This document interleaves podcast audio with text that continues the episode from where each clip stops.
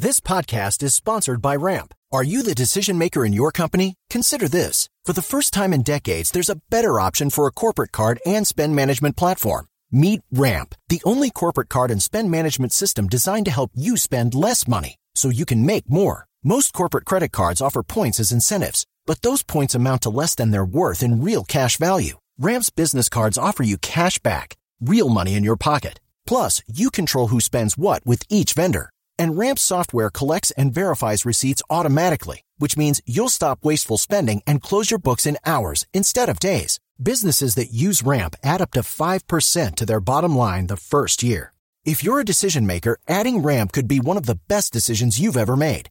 And now get $250 when you join Ramp for free. Just go to ramp.com slash easy. Ramp.com slash easy. R-A-M-P dot com slash easy. Cards issued by Sutton Bank and Celtic Bank members FDIC terms and conditions apply. Hello, I'm Scott Soshnick. And I'm Eben Novy Williams, and this is the Man U Too Sports Business Podcast, the Sporticast.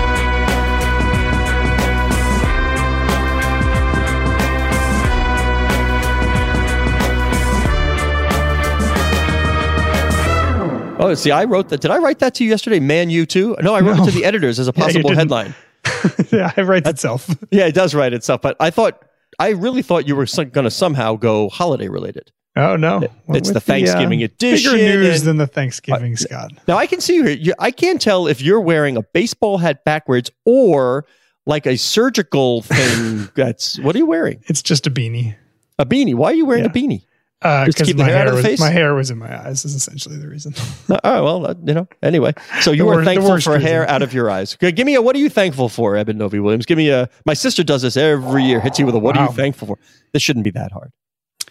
Uh, I'm thankful for my friends and family. Yeah, Thankful that uh, I enjoy my coworkers. yeah. We have a good group. um, thankful that I'm healthy. Obviously, Got to go with Uh, the health. yeah. I think I think I have all the standard thanks that, that most people have. I don't know if Yeah. I've got anything uh, anything great. All right. Well, that was great. Oh, Yeah, have- I'm, I'm do you have thankful that we're big? having a blast building this thing, Sportico. Um, you know, you you and I have talked about it for so long, and now to sort of, it feels like we've been doing it longer than three years. But to be so knee deep and uh, planning about what are we going to do next, and what's the next project, and how can we do this, uh, it's really it's just a blast. I'm having having so much fun doing things I never thought I would. So I, That's I fun, bet but- you're also thankful that your son's hockey practice was canceled tonight. so happy hockey practice was canceled. But again, the focus group of one, there is no rest in youth hockey. What are we doing for Thanksgiving? I'm glad you asked. Uh, we will be boarding a flight in the morning for Toronto. Notice said correctly Toronto, not Toronto. Uh, then we will jump into our rental car for the hour or so drive east, I believe, to Whitby, where the Silver Sticks tournament is taking place, where literally all of the top teams in Ontario uh, will be participating. I think it's 35 teams, and three American clubs went up us, the Pittsburgh Penguins Elite, and the Middlesex Islanders from up in New England. So, three American teams decided to uh, take their families away from the holiday and go up to Canada. Thanksgiving already happened in Canada, right? About a month it's not- ago. It's not like it's there Thanksgiving also. Yeah. Uh, absolutely. All right. So let's talk a little sports business, though. Man U. I mean, not we're not surprised by this. Uh, you know, we're surprised if if their's a team in the EPL that is not on the market. That's a bit surprising. So, but Man U now, the Glazers seem uh, amenable to some sort of you know uh, a Dan Snyder esque deal. Uh, maybe an investment. Maybe parting with the whole shebang. Um, boy, there's a glut right now. Thirty thousand foot view, and and somebody sent me this line, so I won't say which sports consultant this was because I don't know if he would want it out there uh, at the moment. But the sports con- consultant said in text message, "We are in the first sports buyers market in a long time," hmm. and and you and I agree on that. We've been talking about it. Yeah, it, it, it it felt like every week there's a new team, and and, and we're now up to, to potentially three, four plus billion dollar assets out there between Man U, the Commanders, and Liverpool, and then a whole bunch of other assets that are probably going to top a billion dollars as well. It, it felt like early on there was a lot of we had this conversation. A lot of bankers that I've talked to also felt as though there was enough differentiation in these assets, both in the leagues that they were in, where they were geographically, how much they were going to cost that one of them, the fact that there were all of these happening at once wasn't going to affect the price of any one of them, but I am firmly switched over now, Scott, hearing and talking to people about how some of these yep. sales seem to be going, maybe slightly underwhelming interest relative to what people were expecting. The fact that, again, every week it feels like there's another franchise that's hiring a bank or a set of bankers to explore a sale. It now it does feel like there, there's too much on the market even for people that might be interested in multiple ones to try to figure out what they want to do, how. I just can't imagine that this is not going to affect the price of pretty much all the things on the market just because of how much there is. Yeah, I, am with you. Um, I would say there's only two things that would suppress the prices of pro sports franchises. One would be a banking crisis. Mm-hmm. And there's a lot going on in the financial world, but a banking crisis is not among them right now and two would be just a, a surplus or glut of teams on the market. And I think the number we're at now, I I think I, I don't think there's an official number where it's, you, you, can characterize as glut, but I think we've got a glut. We've got a glut of teams here. It's like I want to buy over twenty billion now. Over yeah, twenty yeah, billion just, dollars. Yeah. yeah, you go to the bankers. I want to buy a team. Great, I got ten. what what are you looking for? And uh, ironically, I would say it, when we talk about the big four, in the U.S., it's it's always NFL, NBA, MLB, NHL, bringing up the rear, you know, you know lowest in revenue when we talk about those big four. Um, but when we talk about interest right now, I would say that a hockey team in the capital of Canada with a new arena possibility downtown is among the most sought sought after properties. And of course, it'll it'll come at a lower a price, maybe you know 800 to a billion, something like that, maybe even a little more. We'll see with all the interest, but there is a lot of interest uh, in the Ottawa Senators. When the when the Broncos were for sale, we talked a lot about how the price was going to be so high that that there's just a select few amount of people that can pay it. We now have four again, four, three, uh, three, sorry, three assets on the market right now that are going to fetch around, if not significantly more than what the Broncos sold for to Jim Walton, one of the richest men in the world. I mean, it just that would goes be Rob Walton. Sorry, Rob Walton. Sorry, sorry, Jim. Uh, Rob Walton. Um, yeah, it, it, just goes to show how again when we get when prices get this high for elite European te- soccer teams and NFL teams, there's just not that many people out there, and I think that's one of the reasons I've heard the same thing, Scott. That there's a lot of interest in the Senators.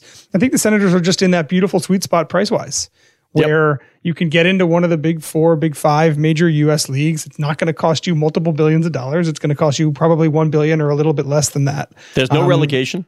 no, no, no, no relegation. It's a capital city. It's hockey in Canada. All those things.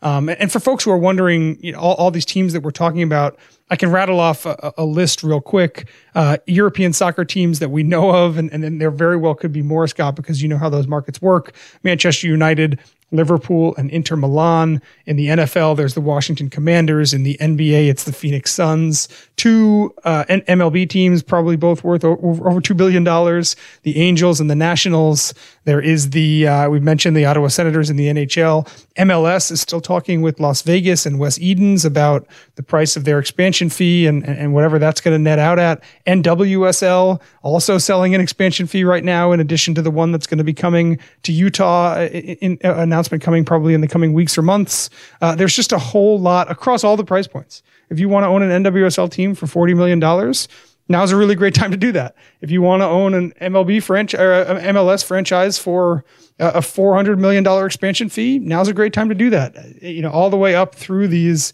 Washington Commanders could be a $6 billion sale. Who knows? But there's, there's something happening at every price point. Uh, and, and I do think, I think it's interesting, but I, I also think we're, as you said, it's a buyer's market now for sure. Uh, I, I am convinced that Jeff Bezos will wind up with the Commanders. Like I, I think he really wants it. Uh, I, am waiting for some sort of public pronouncement for like a seven billion dollar offer. You know, start it with a seven, chill the whole thing, and say it's yours. You know, there's so much supposition as to whether Dan Snyder will sell to Bezos because you know he owns the Washington Post. They did so much of the reporting that has sort of prompted this sale. Um, you, you offer seven, I, think. I think Dan says, sure, no problem, shake, and we're done. And, and one of the things I think we should underscore is that just because a team has a banker and is exploring these options does not mean that it's going to sell. And I think if we are right that that a lot of these teams are going to get less interest than they maybe would have if they were on on the market by themselves, I think we could very well have teams, and the Commanders certainly high on this list. Scott, the Nationals certainly could be as well. Who knows about Manchester United or Liverpool? I think we could have teams that are that, that explore the market realize, oh, there's actually maybe not as much interest or there's too much on the market right now. I'm not seeing the number that I was expecting or the number that I wanted. And as a result, I'm not going to transact. Right. So, so I, the Suns are going to sell, um, obviously, because of the situation there. A few others are definitely going to sell. But a lot of these assets we should mention, just because they are for sale and on the market, does not mean that in the end, the people who currently own them decide they want to give up full control you and I kind of thought that Ted Leonsis would be the one to sweep in and, and, get the Nationals. And now you and I also agree every day that doesn't happen. It makes it less likely that Ted Leonsis will be the owner of the Nationals. Or if, if, if they Lerners wind up even selling the team or you can hold it, or maybe some limited partnerships are sold. Yeah, there's just, there's just a lot going on in all these. And uh, we've never seen anything like this where there are so many teams on the market. It, it's, it's, it's hard to keep track of who's where at what point and and when things change. But uh, having a lot of fun trying to you know cover it all. That, that's that's for sure. There's another trend here that is not. I, I don't think there is any correlation. I don't think there is any causation. But a lot of these teams, and we can use this to transition into the next topic here.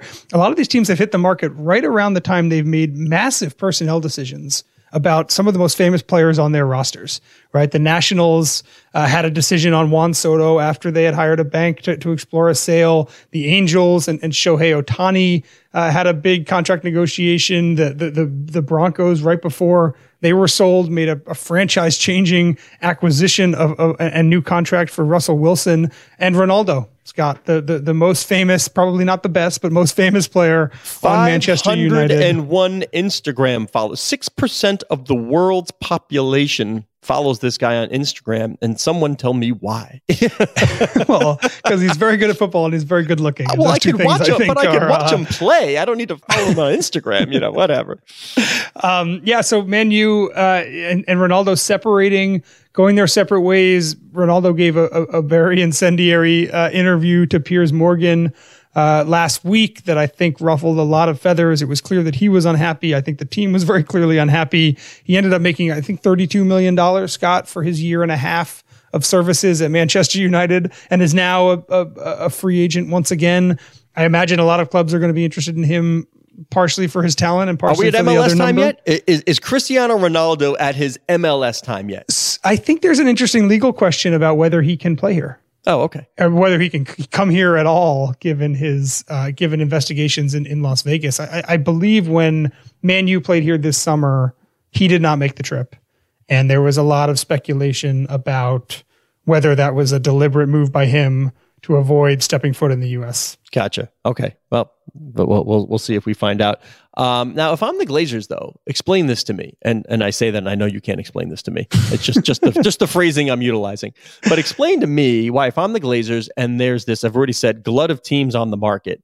Why do you come out now and say, well, you know what, we're on top two. We're going to explore the, the sale. Why not let some of this clear? Let a pipeline unclog, whatever you want to say, or if I'm the Glazers, do I say it doesn't matter? I've got the crown jewel in Man United, and everybody's going to look at me first. Yeah, you're right. I can't answer that definitively. I think your second explanation is certainly a good one. I, I, I would believe that Man U sells for more than Liverpool does. So even if all the European clubs are are on the market, Man U is, is maybe the most desirable of all of them. They could, Scott, very well have a, a buyer lined up already. Maybe, maybe they heard enough of interest from Saudi Sovereign Wealth or Jim Ratcliffe, whatever it is. They, they may have a good idea already of the interest.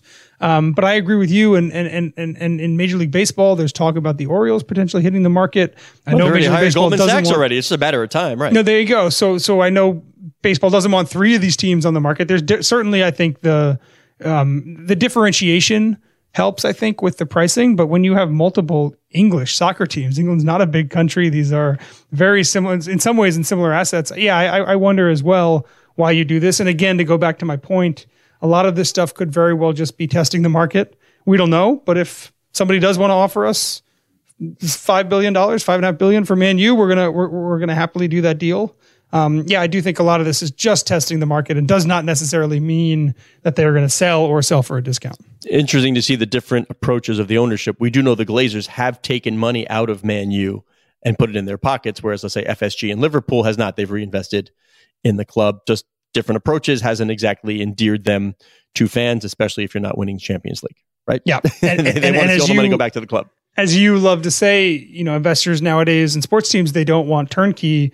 I think you would probably argue that Man U has more meat on the bone to to kind of shave off and do your own thing with than Liverpool does at this point. Yeah. All right. Well, speaking of meat on the bone, Fox Sports executives have a lot of meat this weekend. And you know, I do not. You know, I'm going to be busy in, in hockey rinks in in Whitby, Ontario, and where's a, where there's, we're going between two two cities. I forgot the other one, but we'll be driving back and forth between two or three rinks playing these hockey games. So I will not be watching any of the big events, but you have the opportunity to do so. So to tell me all uh, of what's going on on Fox Sports and how happy uh, are those executives, Mr. Eric Shanks et al.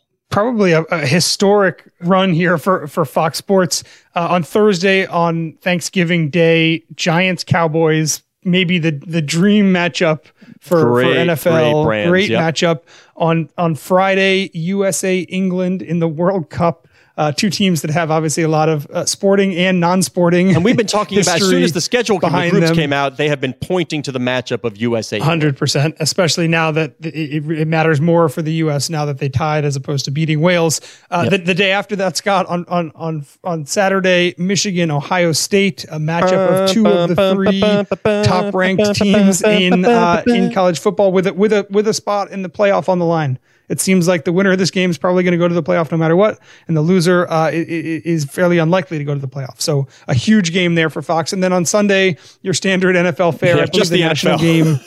Rams, I believe Rams uh, Chiefs is the is is the big one. So a, a, Patrick Mahomes national slot there. I, I was interested in this. Mike Mulvihill, who is a, a, a great follow on Twitter, he's a Fox Sports executive, was tweeting about this run earlier today, right before we started uh, rec- we started recording. And what he said is that a, a run like this, three or four straight days of these huge events, has happened before, but for for a single network, but it's happened around a single event. It's the it's the Olympics in Right. Los Angeles or the Olympics in Lake Placid or back when the World Series had you know three or four games in Lake a five Placid. games. Jesus, Mulvey, you're going back a ways. But yeah, I think the big difference here is that it's this is three different properties, right? This is NFL, this is FIFA, and this is the Big Ten. And he doesn't think it's ever happened that that that, Yeah. that, that a sports network is going to get audiences like this on three or four straight days across three different platforms, right. and, and maybe it never happens again. Let, let me put you on the spot because that's my job here and I love to have fun. Which draws the most viewers? Giants, Cowboys, England, USA, Ohio State, Michigan.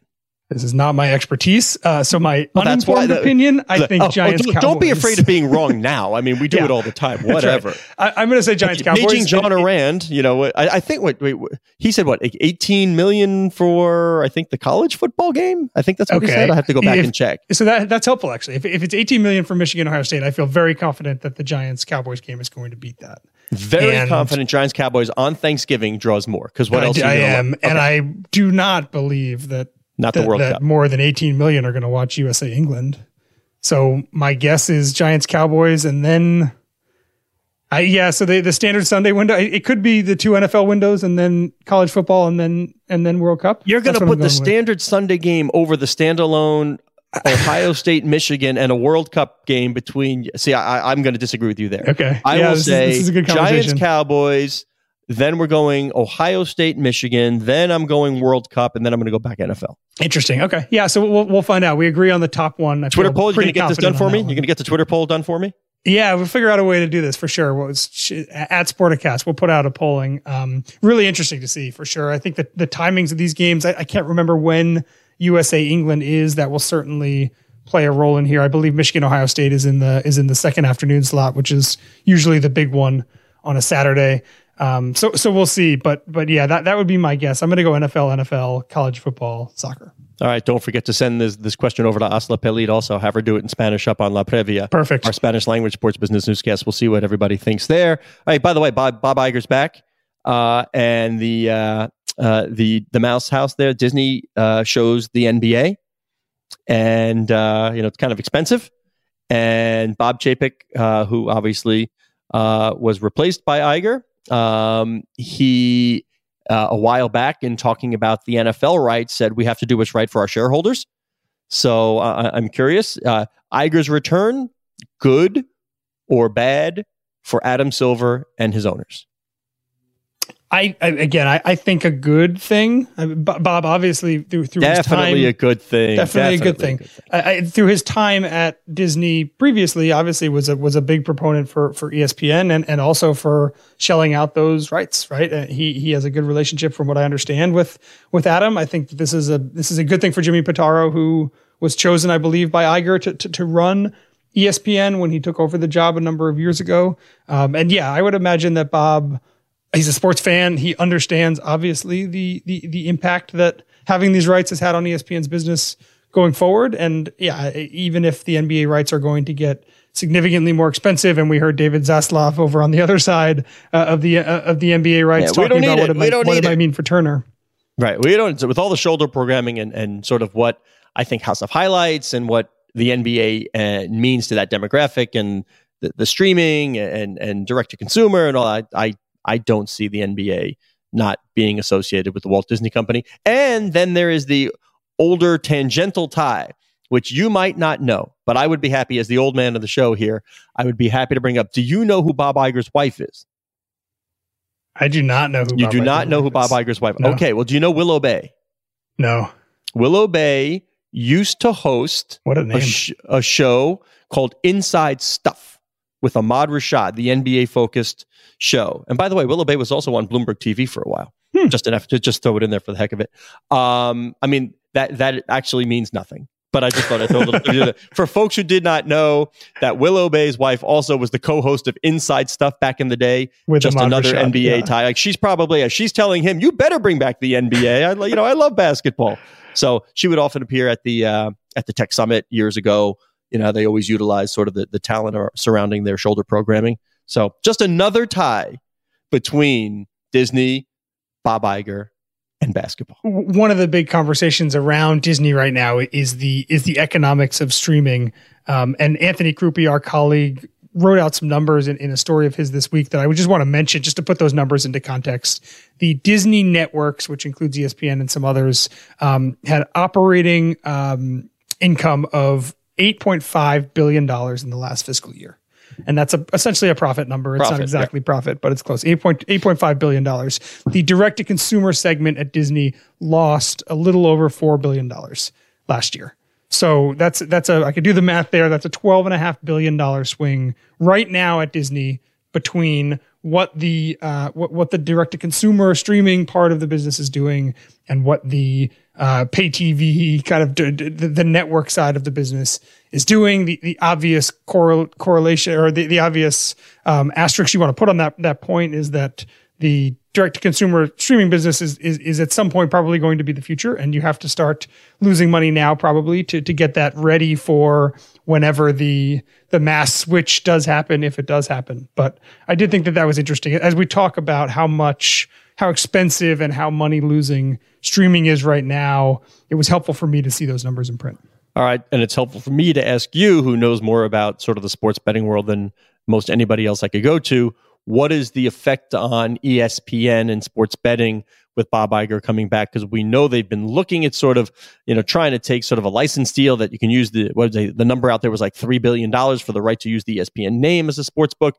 Um, what do you think the impact is on sports betting in Disney? I think it's a great question. Bob was when he was running Disney was very reticent to get ESPN or get Disney into the sports betting or even the, the fantasy sports. They, they were very close to a very big deal with DraftKings uh, a number of years ago, before sports betting was legal uh, across the country. But but back when DraftKings is, was a is that a whoops? Company, can I can I can I come in with a whoops? I think a lot of investors and analysts would tell you that yeah, ESPN's position so far, and and and Bob Chapek picked that position up. That they have under Bob Chapek, the Disney and ESPN have also been pretty reticent to, to, to get really deep into it. Now, is um, that I, just brand association? Is that just sort of you know wholesome family Disney? Is that just a, a family? From what I understand about Bob Iger's position, yes, that was that was part of his concern, and and and we can't really talk about sports betting and this part of it, Scott, without also talking about a potential spinoff. There are investors, there are firms that would like to spin ESPN off of Disney.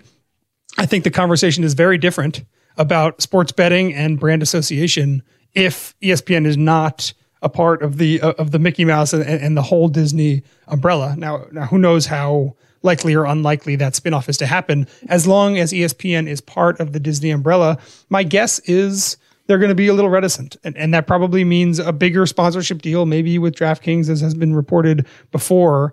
But I think it's going to be unlikely uh, if ESPN is a part of Disney to have an ESPN sports book, for example. Anything that is that is that is a step beyond what we're seeing right now in terms of big advertising deals and the mentioning of live odds and possible parlay bets and things like that on broadcasts. Well, you know, Dan Loeb, he, uh, the activist investor, was calling for a spinoff of ESPN. And, you know, after speaking with some company officials, then he backed off that call. Yeah. And said, no, no, it's actually better, you know, as part of the, you know, the Disney company the way, the way it is. So sports betting is one of those things that would be, I think, drastically different for ESPN as a separate company as opposed to being part of, uh, of Disney. All right. Let's finish up with the World Cup ball. Our, our colleague Asli uh, wrote a great story about the ball. Now, I'm going to read a little bit because I was like writing down as I was going through this because yeah. I, am not too familiar. But I would I would have been very surprised if I told you, true or false, Eben Novy-Williams, 40% of soccer balls are made in Sialkot, Pakistan. 30 million balls a year. True or false? I would have said false uh, before I read the story as well, Scott. It, it, it, was a number that shocked me as well. What what a market share! Yeah, no kidding, right? I, I mean, but and, and, then she ties it into sort of you know a, a, little history lesson with British colonialism, and that's why because you know the Pakistan Pakistanis don't really and not it wouldn't be like a soccer power, we'll say, but it goes back to British colonialism. Um, and then there's a there's a company there that's Forward Sports, which makes the balls for Adidas. Three to four thousand people work for Forward Sports there, uh, including, by the way, the ball that's being used in Qatar. What's it called? The Al Rihla, right? Mm-hmm. The fastest Al-Rihla, ball yeah. ever because it's thermo bonding and uh, not hand stitching. I mean, she gave me everything I needed to know in this story.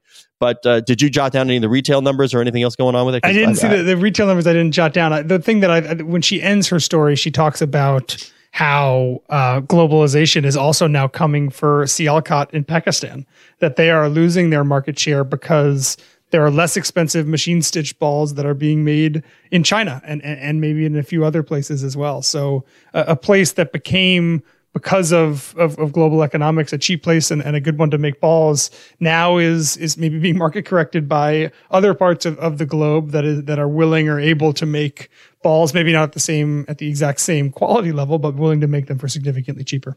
Yeah, this would be a good Shark Tank experiment um, because the, the the World Cup balls are not available at retail, but you can get replicas. Yeah, right? the pricing of the replicas between forty and 165 bucks per ball depending on the exact technology that you want in the ball. So, you ready for margins? I mean, this is better than like beer at, at the stadium. Oh boy, you, yeah. You know, so if I said to you, all right, ready? Retails 40, 40 to 165, depending on the tech. What does it cost to make those balls in Pakistan, not the Chinese balls, not not the not the machine ones, but to make the ones that are made in Pakistan that are that retail for forty to one hundred sixty five. What's the cost? I must have missed this in the story, so I'm actually coming in totally blind here. Uh, so again, cost be... forty to one sixty five. What is the unit cost? Hmm, eight dollars, ten dollars, three to six. Oh my gosh. Fantastic margins. Think about yeah. that when you go to what I'm not going to single out any sports store because I don't want anybody mad at me. Think about that when you throw the ball in your cart and be like, what is the markup on this thing? By the way, if I'm paying $165 for a soccer ball, I want the one that was in the World Cup. Literally, one that, that would be much by, more by players in the World Cup. and I, I, brought this up with Asli when she told me about the story. As a matter of fact, I do remember when I was a young teen, and yes, I can remember back that far. Uh, but the ball that ev- all of my soccer playing pals, it was all the rage, was the Adidas Adidas the Tango. It was hmm. just a cool design and things do take off. Like I don't know if this ball at the Al Rihla, if that's right, if I'm saying it right, I don't know if this will take off like the Tango did, but I can sure tell you that a whole bunch of my pals wanted the Tango back back in the day.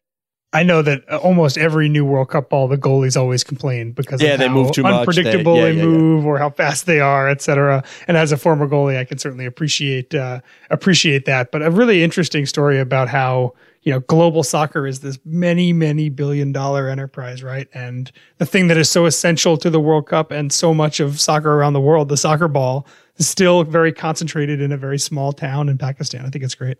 All right. Happy Thanksgiving, all. He is Eben Novy-Williams on the Twitter, Novy underscore Williams. I am Scott Soshnick on the Twitter at Soshnick. Our producer is Matt Whitehurst. Thank you very much, Matt. Our digital media editor is Cora Veltman. She loves it when I remind you that the show can be found at Sporticast, which is the hub of the what soon will be growing even further Sportico Media Network.